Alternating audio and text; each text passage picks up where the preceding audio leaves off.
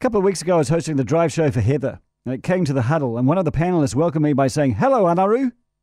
How are you? Well, unfortunately, I was in a bit of a snippy mood, and so I snapped back by saying, Sorry, is Anaru my real name, mate? Chill out, Andrew, he said. I was just being friendly, said the panelist, who was indeed Maori, called me Anaru. Now, I didn't take it any further. I was making a point. Anaru, though, is not my name.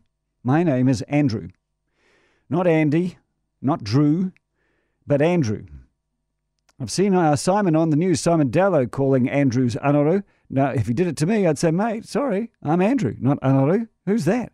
Anaru is a Maori equivalent, but it's not the name given to me by my parents. It is not the name I've answered to my whole life. So when I did that, a, a few people suddenly emailed me and said, wow, that's great. You stood up to the wokeness, you know, that liberal obsession with introducing the Maori language into our day to day conversations uh, more and more and more and more. That's not what I was doing, actually.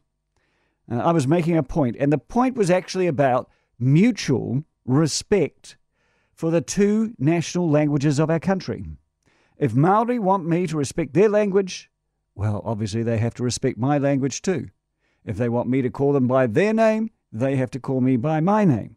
If Maori think they can call me Anaru any time they please, then they can't. And they certainly can't complain if I decide to call every hone or tipene I meet John and Stephen. Nice to meet you, Stephen. It's Tipene. Doesn't matter. I'm calling you. I'm calling you Stephen, mate, because Shane called me Anaru. And non Maori, by the way, can't complain when Maori asked for traditional place names to be reinstated.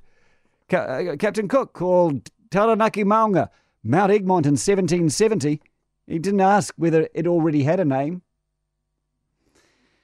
What is sauce for the goose is also sauce for the gander. So I believe in the mutual respect for our two languages, but mutual respect for the languages in this country is in a strange moment right now. It's reflective of our current state of race relations. There is an irrational and visceral anger at any broadcaster who chooses to spread a little bit of te reo through their broadcast. Now, admittedly, some of the attempts by some of them are absolutely excruciatingly try hard and blood curdling, as anyone who's ever heard Susie Ferguson try to tell the time in Maori.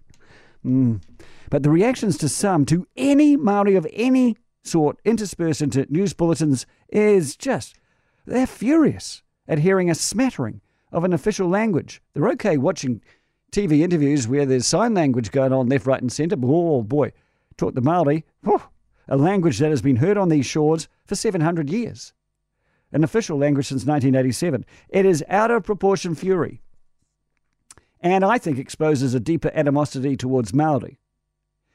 We have, of course, the Tauranga Ratepayers Alliance, who made the news, and attendees stood up, launched into a standard Maori greeting, was met instantly by jeers and shouts of "Speak English!" She said six words, for goodness sake, of welcome.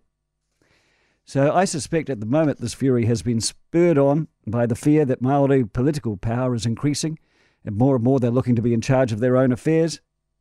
But to be frank, a dislike of Maori has been bubbling under the surface for a while, and it affects many non Maori in this country.